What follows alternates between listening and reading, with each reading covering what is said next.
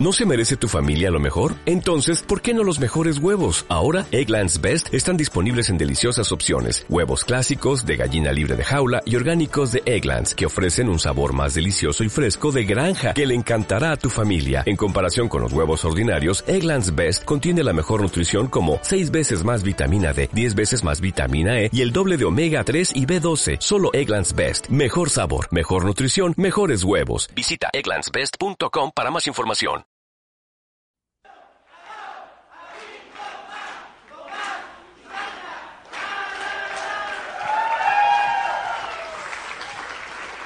Ha llegado a la parte más importante del seminario y una de las cosas más importantes es agradecerle a Dios por la vida que nos da. Estoy bien contento porque siento una paz en mi corazón, porque sé que estamos en la organización correcta y porque sé que vamos a ser diamantes. Entonces, créeme que a lo mejor piensas que te hablo muy duro, pero recuerda que un día posiblemente vas a venir y vas a agradecer que te haya dicho la verdad. Que un día tú vas a estar cruzando en este escenario como diamante o como nueva esmeralda y vas a decir, aquel hombre que no se miraba muy guapo me dijo la verdad. ¿Entiendes? Yo te voy a dejar con Sandra, Sandra te va a platicar su historia, quiénes somos y de dónde venimos y regreso en un momentito.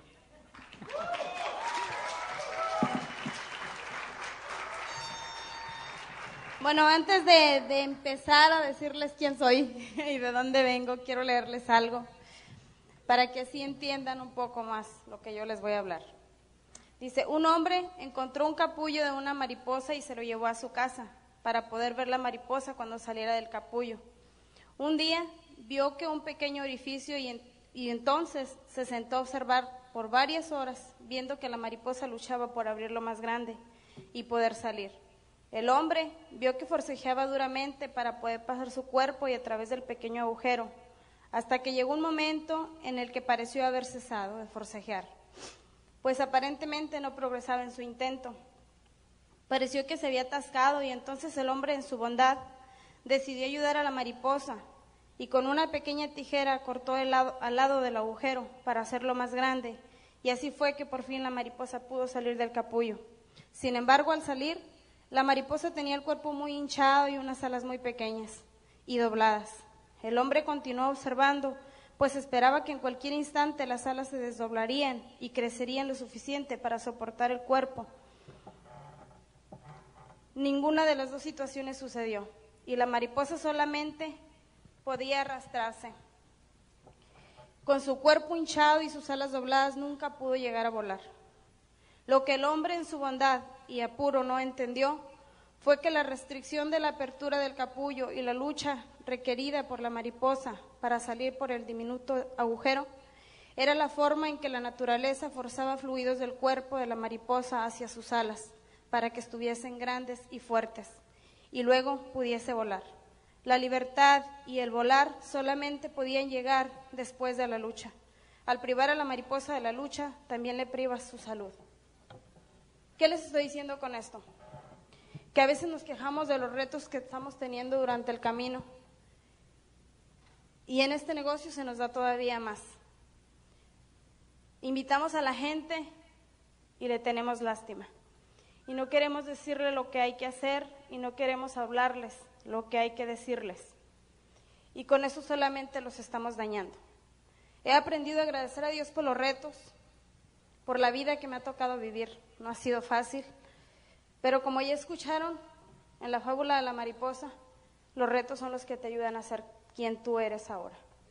Ojalá que estés pretendiendo ser alguien mejor cada día. Yo nací, ya voy a empezar, hace poquitos años todavía. Nací un 30 de septiembre de 1971. Voy a cumplir 33 años en el estado de Durango. No fue fácil, al contrario, fue muy difícil. Soy hija única, mujer, diez hermanos tengo, todos hombres. Como ven, no fue fácil. Vivir con diez hombres no fue nada fácil. me crié muy masculina, digamos, porque no había muñecas, no había nada de eso en la casa, entonces yo tuve que aprender a jugar pues con el trompo, con las canicas. O sea, tuve que, porque si no jugaba así, pues no jugaba, ¿no? Entonces, fue difícil vivir con 10 hombres ahí. Soy hija de padres separados. Mis padres se separaron cuando yo tenía siete meses de edad.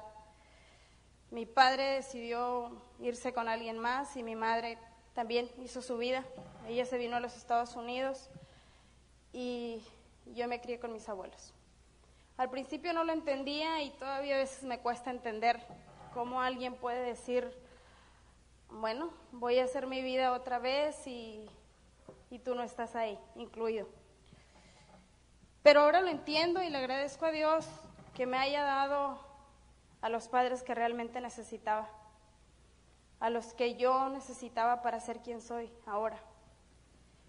Porque tal vez si me hubiera dejado con mis padres biológicos no sería lo que yo soy ahorita. Le agradezco mucho a Dios por eso, porque me permitió ver las dos caras de la moneda, me permitió ver qué era bueno y qué era malo para mí, y lo bueno me lo dejó Él. Le agradezco mucho a Dios por haberme dado esos padres, porque sin haber tenido ninguna, ninguna obligación, estuvieron dispuestos a luchar por mí. Estuvieron dispuestos a darme todo lo que yo quería. A mi padre...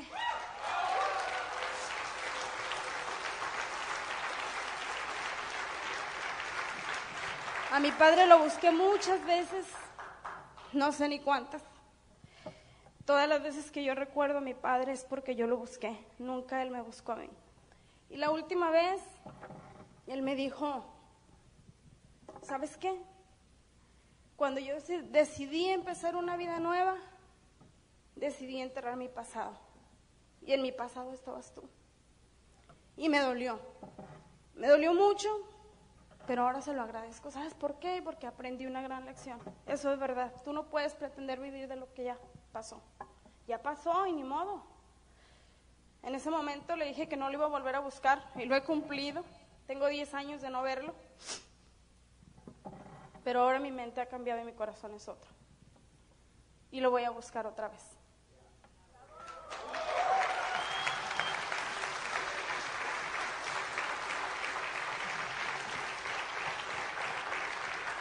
Lo voy a buscar otra vez porque yo no soy nadie para juzgarlo. Tuvo sus razones y yo aprendí una gran lección de lo que él hizo. Aprendí que por mis hijos yo voy a luchar y que voy a hacer todo lo que ellos no estuvieron dispuestos a hacer por mí. Aprendí que, que es cierto que del pasado tú no puedes vivir y que siempre hay algo más enfrente de ti. Y tal vez si yo estuviera con ellos, esto que estoy viviendo ahora no lo estuviera viviendo. Le agradezco mucho a Dios por los retos, le agradezco mucho a Dios que me haya permitido vivir lo que viví, porque me ha permitido ser mejor. Me ha permitido ver lo que no me gustó y mejorarlo. Cuando entramos al negocio, no miré nada en el negocio, honestamente. Cuando nos dieron el plan, yo salí como que no nos habían dado la oportunidad de vida. Yo no miré nada, Tomás fue el que miró algo diferente y fue el que empezó a creer que podíamos lograr algo de eso. Pero empecé a escuchar los cassettes, yo ya tenía el hábito de leer, gracias a Dios. Le agradezco mucho a Dios que me puso a alguien, que me, me puso siempre un libro en la mano. Claro, eso era para que yo no le diera lata, porque estaba chiquilla. Entonces él me ponía a leer para que ya no lo estuviera molestando. Tal vez lo hice inconscientemente pero yo se lo agradezco mucho. Ya yo tenía el hábito de la lectura y empecé a, leer los libros de aquí del negocio y empecé a ver que, que yo podía mejorar, que el hecho de que yo leía no significaba nada porque no lo podía aplicar ante nadie, lo leía y me quedaba con él nada más. Pero aquí era diferente, yo iba a leer, pero iba a compartirlo, iba a impulsar a los demás a que hicieran un cambio en la vida. Y eso fue lo que a mí me llamó la atención del negocio el sistema. Y es por eso que siempre, siempre que nos miran, es lo único que les hablamos. Conéctese al sistema. porque a través del sistema yo aprendí a perdonar a mi madre, aprendí a perdonar a mi padre, aprendí a valorar lo que soy y aprendí a ser mejor. Todavía no soy lo que quiero ser, pero ya no soy lo que era antes y eso es una gran ganancia.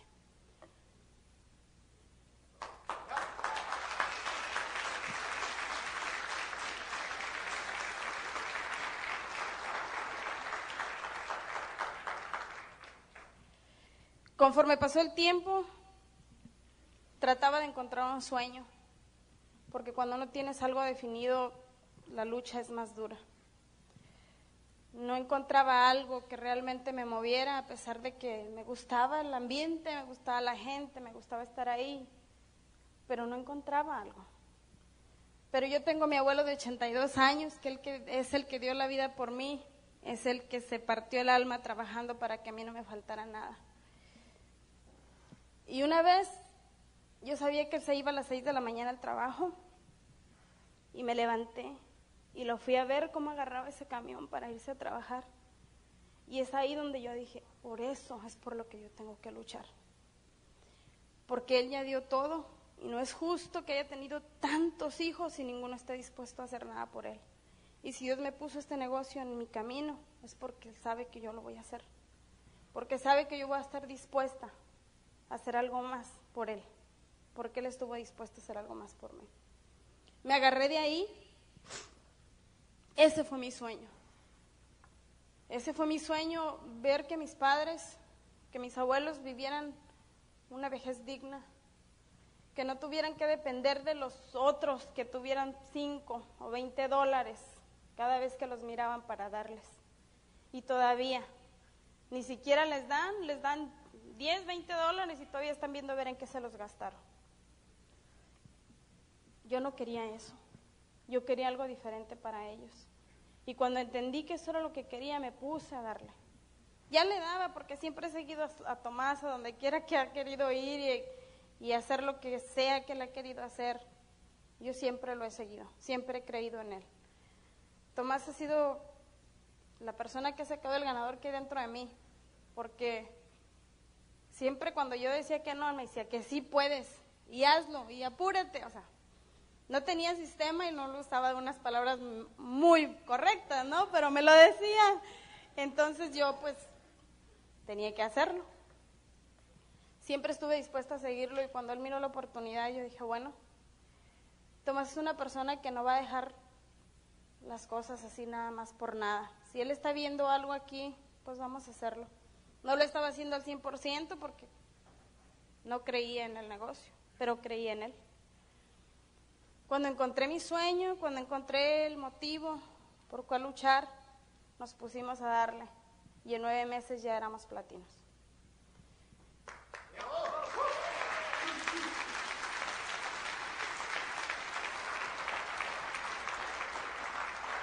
Llegué a los Estados Unidos a los 16 años, hace dos, tres años atrás, hace poquitos años, y ahí conocí a Tomás. Nos hicimos novios ocho meses y luego nos casamos, y ahí fue donde empezaron mis retos. Tomás es una gran persona, siempre lo ha sido, y, si algo me gustó de él, siempre lo he dicho, es eso que con él pude encontrar la seguridad que yo buscaba, que, que pude verlo por dentro, pude ver cómo él era, pude ver su, su corazón. Pero tuvimos muy malas situaciones económicas y yo no estaba acostumbrada a eso, aunque no éramos ricos, no vivíamos bien, pero yo estaba acostumbrada a obtener siempre lo que yo quería. Yo no sé cómo hacían, pero en cuanto yo abría la boca, ahí me ponían lo que yo quería. Y cuando me casé con Tomás, pues ahí sí. ahí sí que empezó porque tuvimos que pasar las verdes y las maduras. Porque él estaba enfermo, no podía trabajar, yo tenía 17 años, ni siquiera sabía manejar, no, estábamos totalmente cerrados. Bueno, yo, Tomás nunca ha sido una persona cerrada, pero yo sé, a mí se me cerraba el mundo rapidito. Nos tocó vivir una etapa muy difícil. Nos tocó vivir una etapa en la que no traíamos ni siquiera un dólar para una soda. Nos tocó estar solos, sin familia, sin nadie que dijera, pues vente a comer a la casa. O sea, tú sabías si había comida o no había. Y ahí entendí que, que esa ya iba a ser responsabilidad de nosotros. Y que ahí la única que iba a tomar la decisión de cómo quería conducir su vida era yo. Tomás muchas veces me dijo que por qué no lo dejaba cuando estábamos en esa situación. No teníamos hijos, gracias a Dios. Él sabe cuándo te los envía. Pero no quise dejarlo, aparte de porque lo amaba, era porque, porque entonces, ¿dónde está la pareja? Si íbamos a estar juntos en las buenas y en las malas, y yo sabía que algún día íbamos a salir de las malas, aunque ya teníamos mucho rato en ellas. Yo decía, algún día tiene que pasar algo.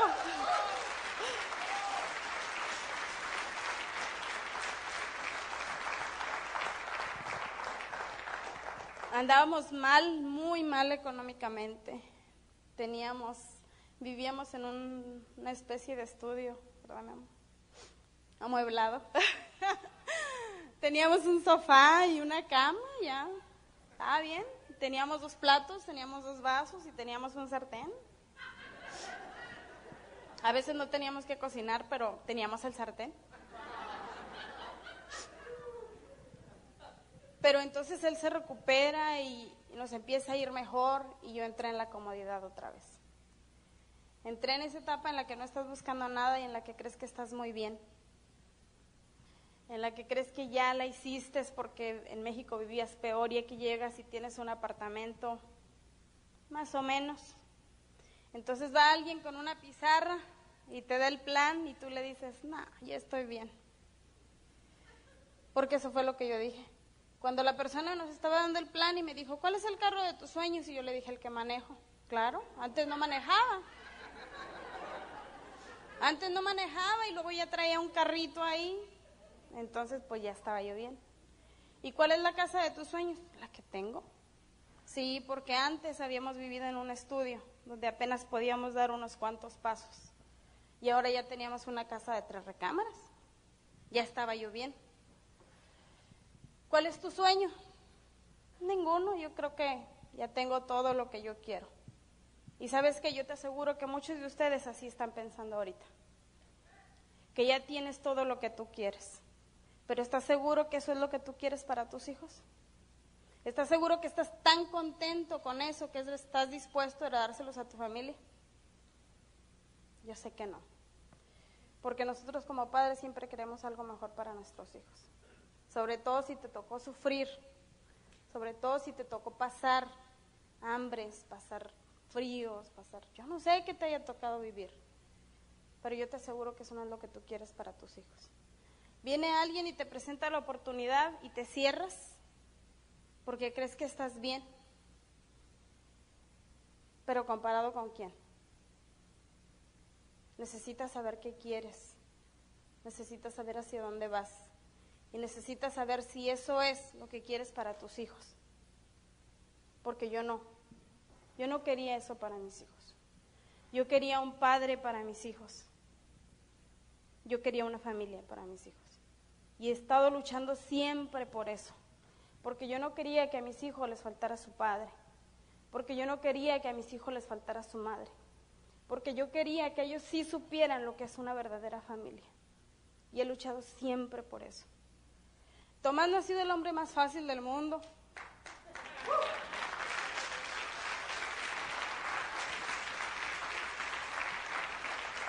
Los dos tenemos un carácter bastante fuerte, diría yo. Pero si algo a mí me ha ayudado a seguir luchando, es tener siempre el recuerdo de que un día mi padre no quiso estar a mi lado.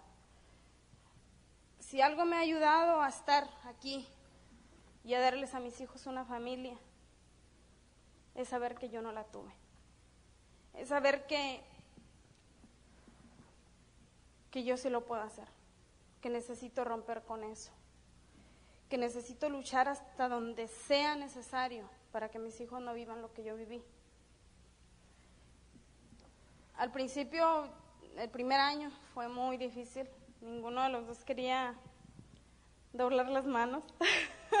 los dos queríamos tener la razón y fue muy difícil hasta que entendí que uno de los dos tenía que ser inteligente.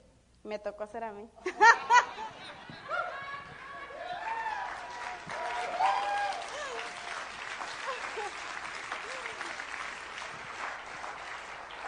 me tocó entender que si yo quería de verdad una familia, que si yo quería de verdad a mis hijos con su padre, yo iba a tener que cambiar muchas cosas. Y tuve que dejar mucho de lo que yo era para hacer mucho de lo que él quería que yo fuera. Y me tocó hacer muchos cambios. Y cuando llegué a este negocio, como creo que estoy bien, no quería cambiar todavía lo que me faltaba. Y cuando descubro mi sueño, entendí que todavía no era lo que quería hacer y que podía ser mejor y estuve dispuesta a luchar por eso. Ojalá tú estés dispuesto ahora a luchar por algo más. Ojalá que tu pasado te haya dado duro para que estés dispuesto a salir adelante. Ojalá que lo que estás viviendo ahora te sientas que te está ahorcando para que estés dispuesto a luchar por algo más. No te estoy deseando nada malo, al contrario, te estoy deseando que salgas de donde estás, que estés dispuesto a luchar y que estés dispuesto a cambiar y que estés dispuesto a hacer algo diferente. Y no solamente tú, ¿a cuánta gente vas a ayudar a que sea eso? Este negocio es de cambiar vidas. Y eso es algo que le tengo que agradecer mucho a Dios. Ha cambiado la vida nuestra. Ha cambiado la vida de mucha gente. Y eso no lo puedes pagar con nada.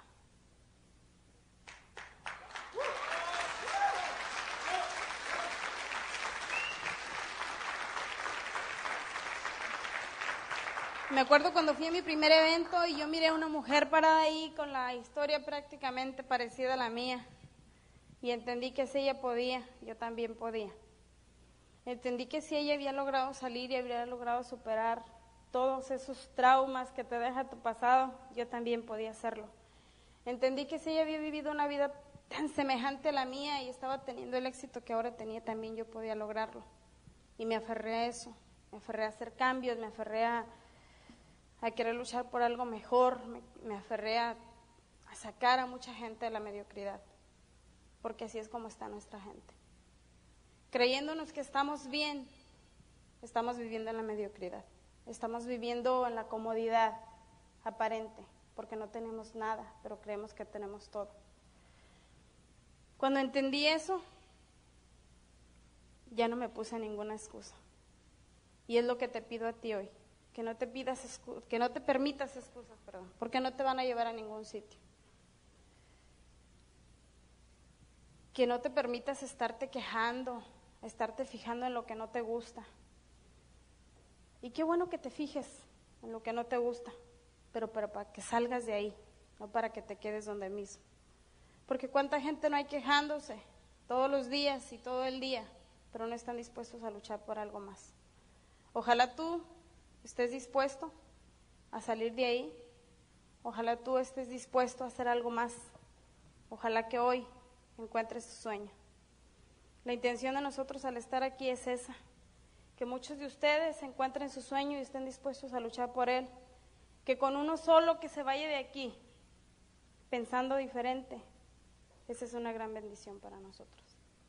Ojalá que hoy estés con tu corazón abierto y con las ganas de salir de donde estás y que esto que nosotros hayamos dicho no te haya afectado, al contrario, te haya ayudado. Yo les voy a dejar a Tomás Ahora él les va a tocar la parte, les va a tocar contar la parte de su historia.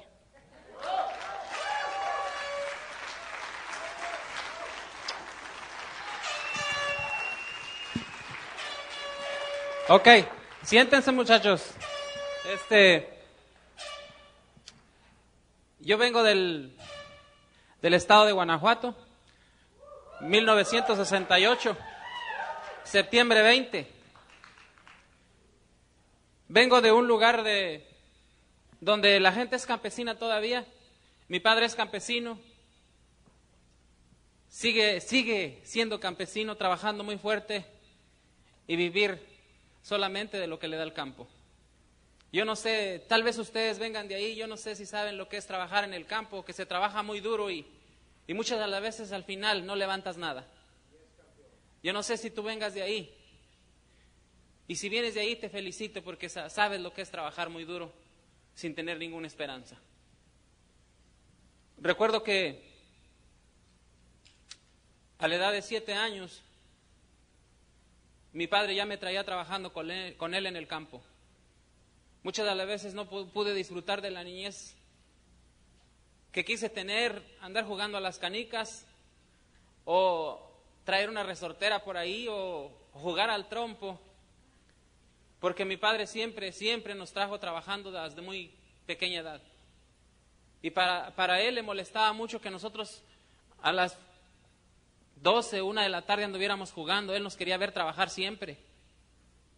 Mi padre ha sido un, padre muy, muy colérico, muy, muy estricto. Y yo recuerdo una de las cosas que, que mi padre siempre me decía, yo quiero que te enseñes a ser un hombre. Entonces a muy temprana edad empezábamos a trabajar, nos íbamos a sembrar al campo. Yo recuerdo que mi papá tenía una, una yunta de mulas y una de bueyes. Y, a mí me decía que llenara unos botes de semillas de frijol y maíz, de esos de tres litros, y me ponía uno de cada lado y iba caminando así. Imagínate la edad de siete años, un niño de siete años trabajando, que el deseo en aquel momento era mío era estar jugando a la canica o a, los juegos que jugamos nosotros de cuando niño. Y yo recuerdo que, que tan chiquillo que estaba, imagínate, una yunta de bueyes no camina mucho, camina despacio. Y yo recuerdo que me alcanzaba y, me pegaba así con... Eh, los animales me pegaban porque yo iba despacio. Entonces yo corría y dejaba de sembrar esa, esa semilla. ¿Me entiendes? Yo dejaba de sembrar. Y cuando nacía el, el, el, maíz o el frijol, mi papá me decía, bueno, pero ¿por qué no le echaste ahí? Le digo, pues es que venían atrás y me asusté y yo corría. ¿Me entiendes? No, no le sembraba la semilla y a mi papá le daba mucho coraje eso. Terminábamos de, trabajar ese día y yo, ya, yo decía, ay, ya miraba el sol, híjole, ya nos vamos a ir para la casa. Nada. Mi padre siempre decía, te vas a quedar a cuidar los animales y los vas a amarrar y te vas para la casa. Yo llegaba a la casa a las 7, a las 7 de la tarde. ¿Me entiendes? Ya a esa hora ya no había con quién jugar, ya todos prácticamente ya casi se estaban durmiendo. Entonces el deseo mío en aquel momento era de jugar con alguien. Mi padre siempre ha sido un padre bien, bien golpeador. Muchas de las veces a mi padre, mi padre nos golpeaba sin, sin ningún motivo. Yo tengo un hermano que mi padre yo creo que lo curtió a puros golpes. ¿Me entiendes? Mi padre siempre ha sido una persona así, muy dura, porque él quedó huérfano a la edad de cuatro años, él no supo lo que es amor de madre. Eso yo no lo entendía. Lo entendí hasta ahora que soy padre. Muchas de las veces crecí con ese pasado que me agobiaba, que, que estaba quemándome por dentro. Porque muchas de las veces mi padre, lo que, la palabra de él era trabajar y trabajar y trabajar y, y nunca, nunca se tomaba el tiempo de decirme, hijo, te quiero mucho. A lo mejor a ti sí te lo dijeron, yo no sé de dónde vengas tú. A mí nadie me lo dijo. Y muchas de las veces crecí con ese pasado, recordándome que muchas de las veces yo tenía a mi padre y quería que me dijera, que me abrazara, que me dijera que creía en mí. Nunca, nunca lo escuché. Para él la palabra era trabajar. Para él en su mente siempre estaba el convertirme en un hombre de bien. Y la verdad, yo pienso que eso muchas de las veces me ayudó, pero también me afectó. ¿Me entiendes? Muchas de las veces le guardé rencor a mi padre que lo odiaba por mucho tiempo. A lo mejor estás pensando aquí, cada persona que se sube habla de lo mismo. A lo mejor estás pensando así. O a lo mejor en los cassettes que te han prestado. Y si te digo esto, es porque todos venimos de ahí. Es porque necesitamos cambiar. Necesitamos dejar ese machismo en el cual nosotros nos creamos. Si a ti tu padre y tu madre te dijeron que te querían, yo te felicito por la vida que, que tú vistes. Yo no la tuve así. Muchas de las veces juzgando a mi padre, diciéndole maldiciones, deseándole muchas de las veces la muerte. Porque nunca me había dado ese cariño de padre que yo necesitaba. Porque nunca se sentó conmigo a platicar de hombre a hombre o de padre a hijo. Si tú lo tuviste, yo te felicito por eso. Una de las cosas que más me molestaba de mi padre era que siempre delante de la gente maltrataba a mi madre. Y eso yo no lo podía soportar. Que mi padre no, nunca valoró lo que mi madre hacía por él. Y a lo mejor así estás tú que estás aquí esta tarde. A lo mejor miras a tu esposa o a tus padres que los tienes aquí en este país contigo y no lo sabes apreciar. A lo mejor así está tu esposa contigo que hasta te da unos masajes ahí y no, no aprovechas. O no sabes edificar a tu esposa. Y si te digo esto es porque el 90% de nuestra gente hispana, ese es el estilo de vida que tiene, por su pasado. Por su pasado. Nosotros como hispanos necesitamos dejar ese machismo, yo le llamo machismo y tontería. ¿Me entiendes? Cuando entramos a este negocio, miré el plan y miré la oportunidad que muchas de las veces estaba buscando en la vida. Desde niño siempre me gustó estar hablando con gente como ahorita. La diferencia que antes yo lo hacía cuando mi padre me mandaba a hablar a cuidar las vacas. ¿Me entiendes? Yo me visualizaba hablando con gente así como lo estoy haciendo ahorita.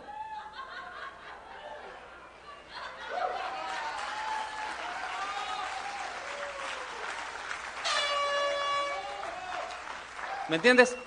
Desde muy chico quise estar al frente de un escenario y estar hablando. Para mí esto es hacer mi sueño realidad.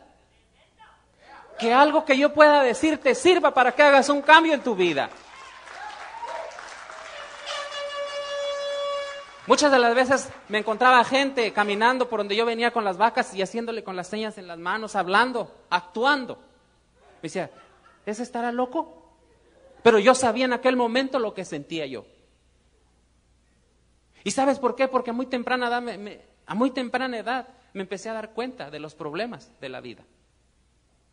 A muy temprana edad me, me empecé a dar cuenta que los matrimonios vivían como el perro y el gato. ¿Y sabes por qué quiero ser diamante? Porque quiero ayudar a mucha gente que ya deje de vivir así.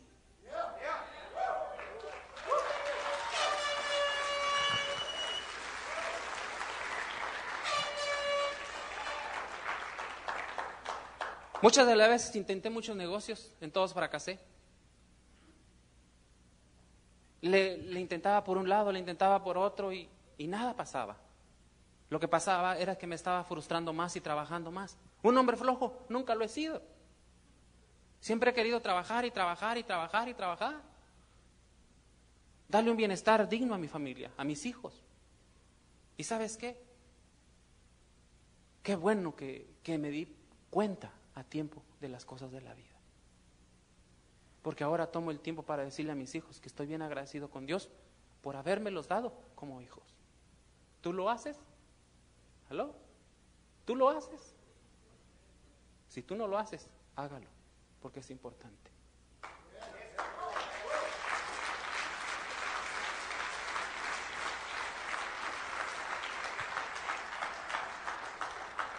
Llegué a este país, me vine caminando 10 días sin conocer a nadie. Llegué, en mi mente estaba el trabajar y ser alguien en la vida. Yo recuerdo que mi padre siempre me dice, ¿a dónde vas? Si aquí hay trabajo, quédate. Le digo, no, yo necesito irme porque necesito hacer mi vida. Yo quería, mostrarme a mí mismo porque Dios me hizo hombre. Me vine a este país, empecé a trabajar muy duro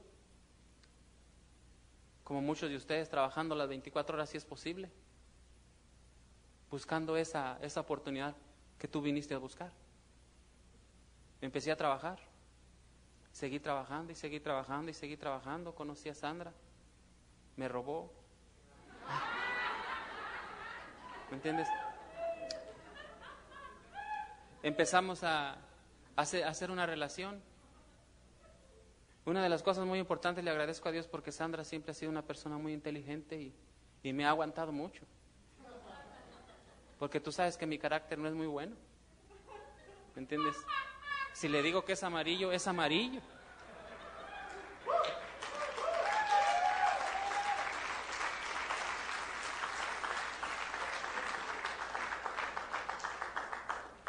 Nunca, regresando un poquito hacia atrás, nunca le pude decir a mi padre que lo quería.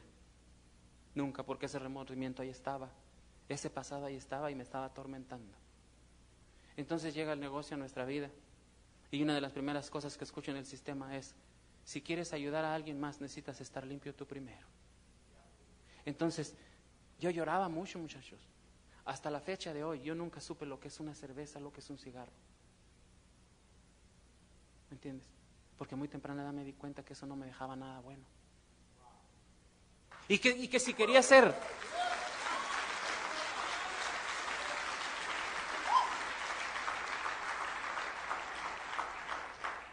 Cuando a mí alguien me decía que yo no era hombre porque no hacía eso, le dije, yo te puedo mostrar aquí donde sea que soy hombre. Porque un hombre no es aquel que anda ya eh, tomando o que anda fumando o, que anda acá con una pistola. Eso no es ser un hombre, eso es ser un cobarde. Porque no quieres enfrentar la vida en tus cinco sentidos. Porque te refugias en algo que no es. ¿Me entiendes? Y mucha gente me, me decía a mí eso. Y a mí no es de que me digan las cosas y ándale. ¿Entiendes?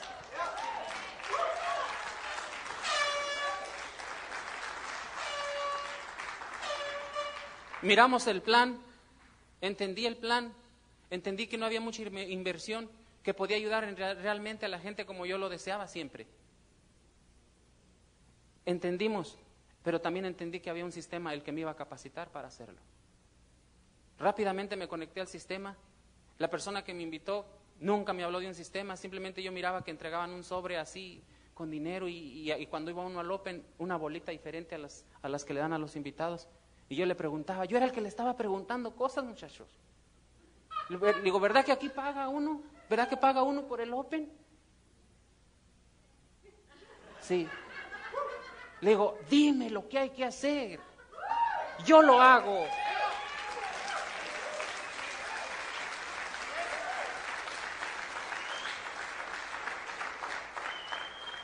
Le digo, una de las cosas que más odio en este mundo es que me mientan. Le dije, a mí no me salgas con tus... Le dije, porque si me mientes, si me mientes, pierdes. Nunca se te ocurra mentirme.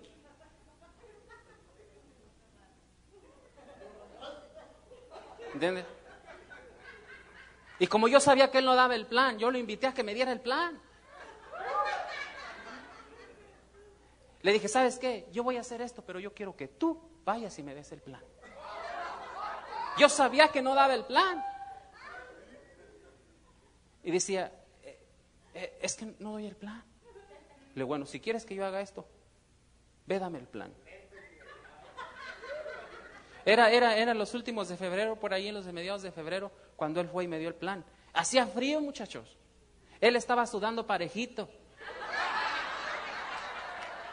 Él estaba sudando parejito dándome el plan. Yo nunca le entendí qué era lo que me decía en esa pizarra, muchachos. Porque hacían puros garabatos. Pero el deseo de él era darme la oportunidad. El deseo de él era que yo entendiera que había algo más en mi vida. Y luego cuando terminó de dar el plan, me dijo, y si tú entras, yo te voy a ayudar.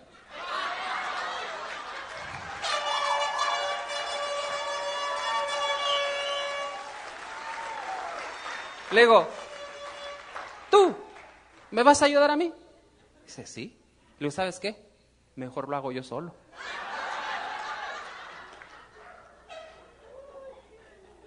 Después de ese día le dije, dime qué necesito hacer. Dime, dime, dime, dime, ¿qué necesito hacer? ¿Se necesita llenar una aplicación?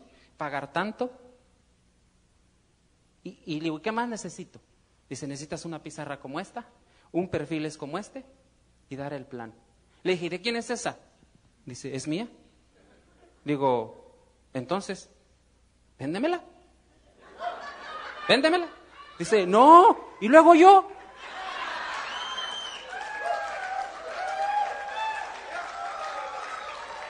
Dice, ¿cómo te la voy a vender y yo dónde voy a dar los planes? Digo, ¿quieres que haga esto? Sí o no. Sí, pues entonces véndemela. Sandra, trae el dinero, págale la pizarra, págale el perfiles, porque esa pizarra y ese perfiles es mía.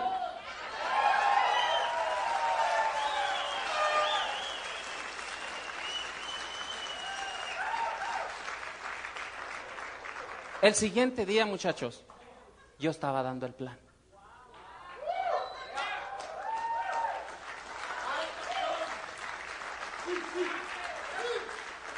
Déjame decirte, al siguiente día estaba dando el plan yo, porque mi sueño era grande, porque el deseo mío era echarle. Y no creas que toda la gente me dijo que sí, no, a lo mejor tú estás frustrado porque alguien te ha dicho que no, qué bueno. ¿Y sabes qué?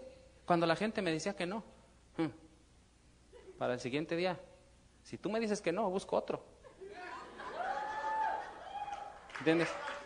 Déjame decirte, una de las cosas que más nos ayuda a nosotros a crecer en este negocio es que nunca me llevaba de a dos boletos. Todo el tiempo, diez boletos. Todo el tiempo. Porque mi, mi visión no era pequeña, nunca ha sido pequeña, gracias a Dios. Todo el tiempo he visto el más allá. Que uno como ser humano puede lograr cosas grandes.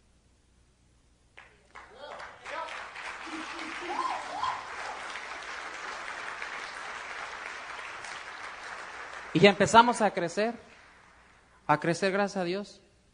Yo no tenía a alguien que quien me dijera cómo hacer las cosas. Yo lo único que hice es me conecté al 100% al sistema, escuchando un cassette, tras cassette, tras cassette, tras cassette, tras cassette. Puros cassettes me fueron construyendo. En la mañana, cuando me levantaba a las tres y media de la mañana, ponía un cassette. Llegaba a donde está toda la, la gente negativa, me llenaban mi mente de negativo, salía y ponía un cassette. Cuando llegaba a mi casa llegaba más prendido para irnos a dar el plan. Y muchas de las veces, muchachos, la gente se queja que porque no sale tarde. Muchachos, yo llegaba a las siete y media a la casa. Sandra ya estaba lista y muchas de las veces Sandra me hacía un lonche y durante el camino yo iba comiendo. Así es que usted no me viene, no me venga a decir a mí que usted no tiene tiempo. Jamás, jamás. Nunca, nunca le voy a hablar a usted algo que yo no he hecho. Créamelo. Yo no le voy a decir que haga cosas fuera de serie. Le estoy hablando lo que yo hice. ¿Mm? Cuando me es que salgo bien tarde de trabajar, ¿y qué? Vaya, levante a la gente y dele el plan. ¿Me entiende? Levántela. Si se va a enojar, que se enoje porque le llevo una oportunidad. ¿Entiende? Yo no tenía a quién seguir, muchachos, en aquel momento. Yo no tenía a quién seguir porque la persona que me invitó, todas las cosas la estaba haciendo mal. ¿Cómo que me llevaba a contactar a la tienda y salía con bolsas de mandado? Por favor. ¿Eh? Y si estoy contando esto, I'm sorry, pero es la verdad. Nos llevaban a contactar. Y luego yo miraba la vestimenta que llevaban. Unos zapatos todos rompidos. ¿Cómo vas a ir tú a contactar con unos zapatos rompidos cuando vas y le hablas a la gente de una oportunidad, de un, negocio multimillonario? Por favor. Y le decía a Sandra, Sandra, dile que yo así no la llevo. Yo no voy.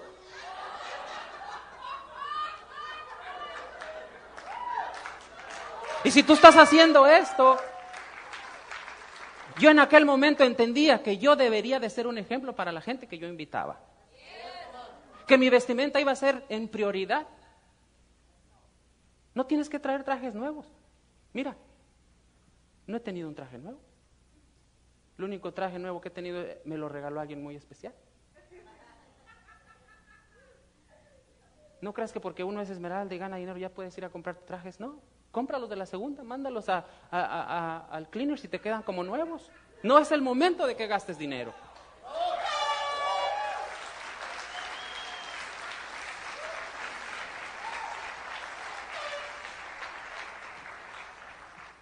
Entonces, nosotros estábamos trabajando y trabajando y trabajando porque ese sueño siempre estaba alimentándose con los cassettes. Ahora, déjeme decirle una cosa. He sido muy flojo para leer. Sandra y yo llegamos al 25% y yo no leía.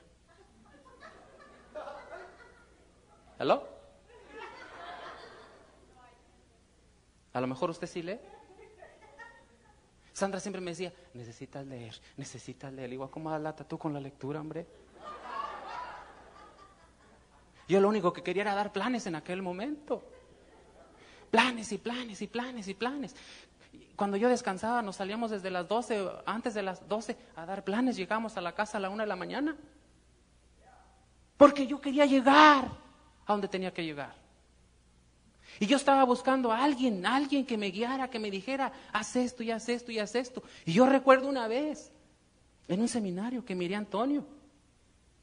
Y le dije, Antonio, ¿qué necesito yo hacer para que me des tiempo? Dice, hazte un Quicksilver. Le digo, ¿y qué es Quicksilver?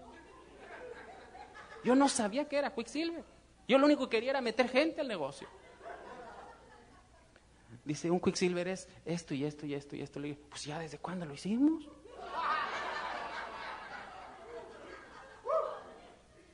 Y desde aquel momento esta pareja llegó a nuestras vidas y ha sido de bendición.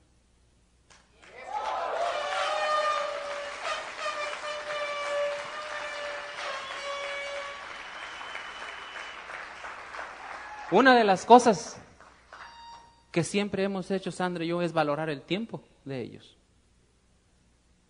Una de las cosas que siempre hemos hecho es saber valorar el tiempo. Y a pesar de que había muchos retos en el camino, nunca, nunca fui con ellos y, y me quejé. ¿Mm? Un día vas a poder saber esto, pero cuando seamos diamantes.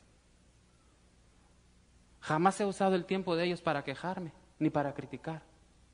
Si Antonio y Juanita me dicen, haz esto, yo lo hago con todo gusto, porque saben, yo sé que lo que ellos hacen y dicen es con el propósito de que yo tenga éxito. Y muchos de nosotros cometemos el error de usar el tiempo sin valorarlo. Ir a alguien. Yo no podía seguir a alguien que estaba haciendo las cosas mal. ¿Y sabes qué? Está muy bien porque eso me convirtió en lo que ahora somos. Unos hombres de bien y ganadores.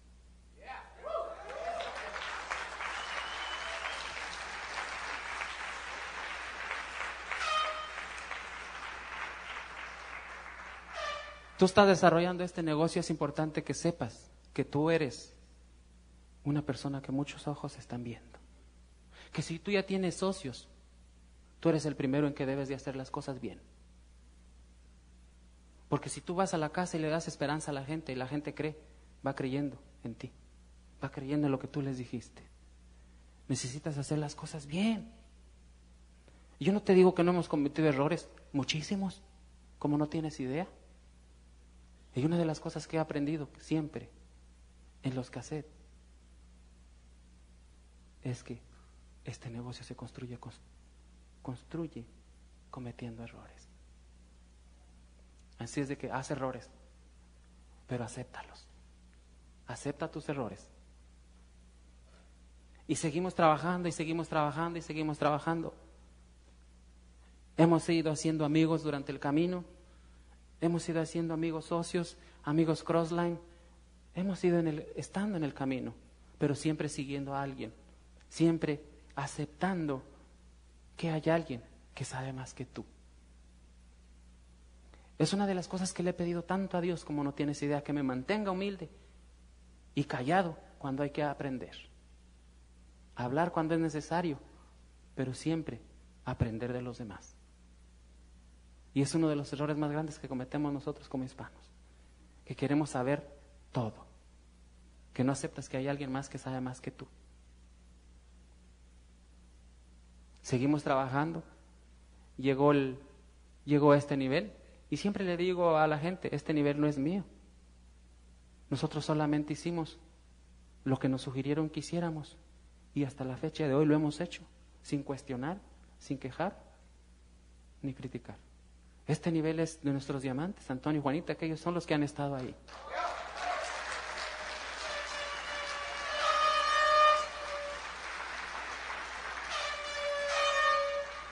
Ellos son los que siempre han creído en nosotros, son los que nos han construido y sabemos que van a estar allí.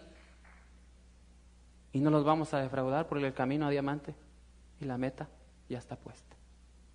Esto se trabaja con metas, señores. Y lo vamos a lograr.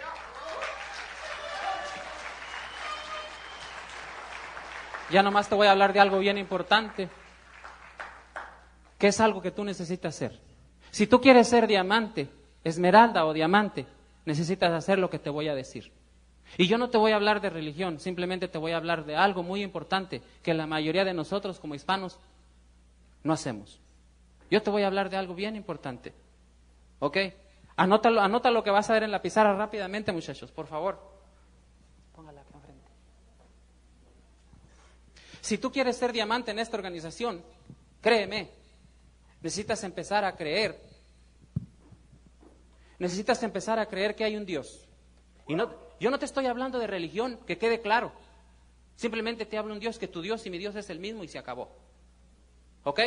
Que quede claro. Si tú quieres ser diamante en, en esta organización o en este negocio, necesitas estar bien en estas tres áreas. Porque tú no puedes ser diamante sin ningún principio. Si tú vas a ser diamante es para el ejemplo de mucha gente y con principios. ¿Por qué te digo que esta es la base principal? La base principal es esto, porque tú siempre debes de darle gracias a Dios por lo que te da y por lo que no te da. Siempre le debes dar gracias a Dios por el dolor o porque no hay dolor. Esta es la parte más importante en la cual nosotros fallamos. Por eso a lo mejor las cosas no te han, no, no se te han dado como has querido. Porque a lo mejor no estás bien aquí.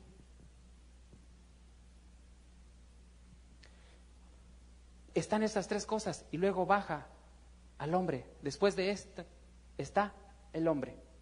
El hombre es la ventana principal para lo que suceda en tu vida. El hombre escucha. La mujer El hombre es el responsable de lo que pueda pasar en su familia. El hombre es responsable de que su mujer ande negativa. O puede ser al revés, pero casi siempre es la mujer. Porque todo el tiempo pone excusas.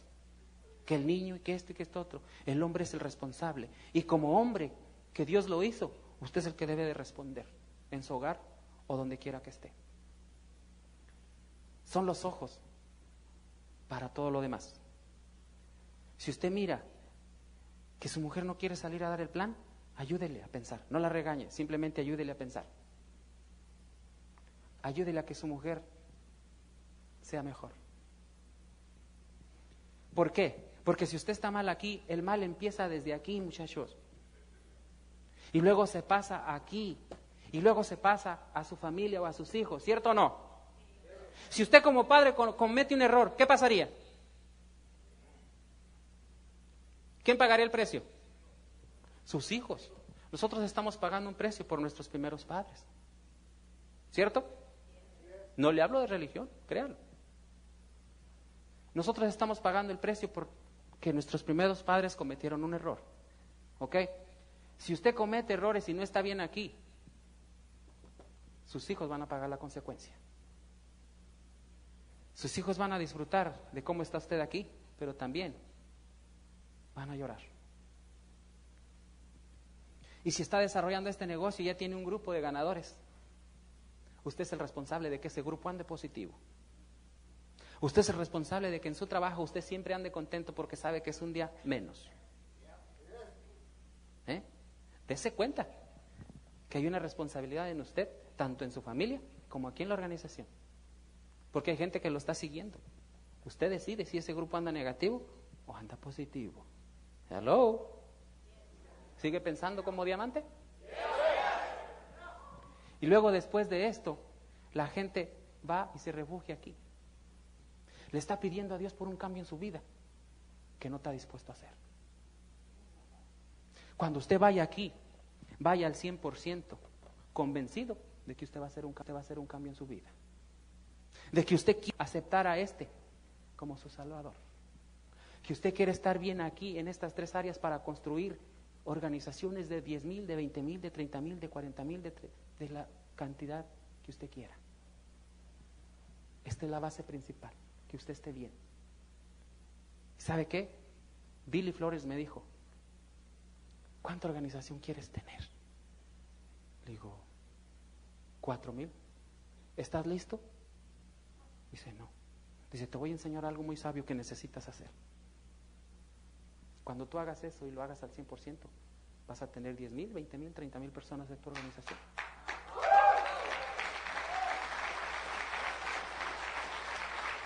¿Entiende? Y yo lo único que quiero, yo lo único que quiero es que usted entienda esto. Esto es lo único que quiero que entienda. ¿Ok? Anote esto y quiero que se lo lleve a su casa y lo esté reflexionando. ¿Ok? Ok, les voy a decir para los que no alcanzan a ver rápidamente. El primero es Dios. Segundo, Hijo. Tercero, Espíritu. Cuarto, hombre. Quinto, mujer. Sexto, familia, hijos. Sexto, trabajo o organización. Por último, iglesia. ¿Ok? Yo lo voy a dejar con Sandra un momentito ya, ya vamos a terminar.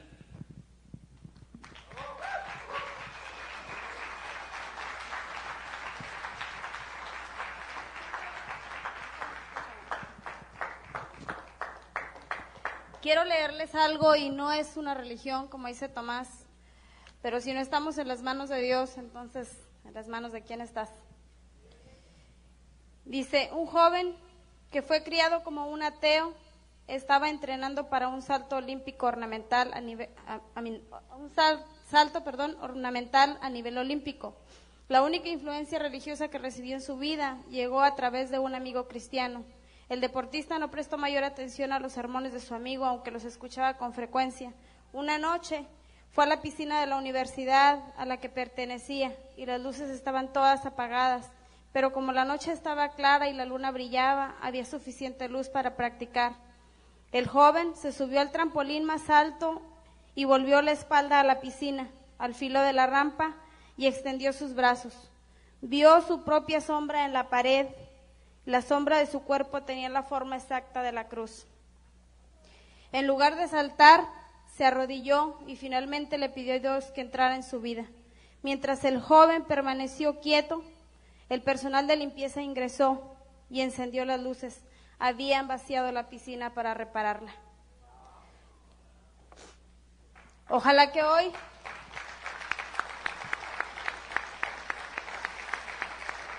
Ojalá que hoy tomes la decisión de ponerte siempre primero en manos de Dios, no importa la religión que tú tengas que lo importante para ti, lo primero para ti, sea estar bien, estar en comunión con Dios.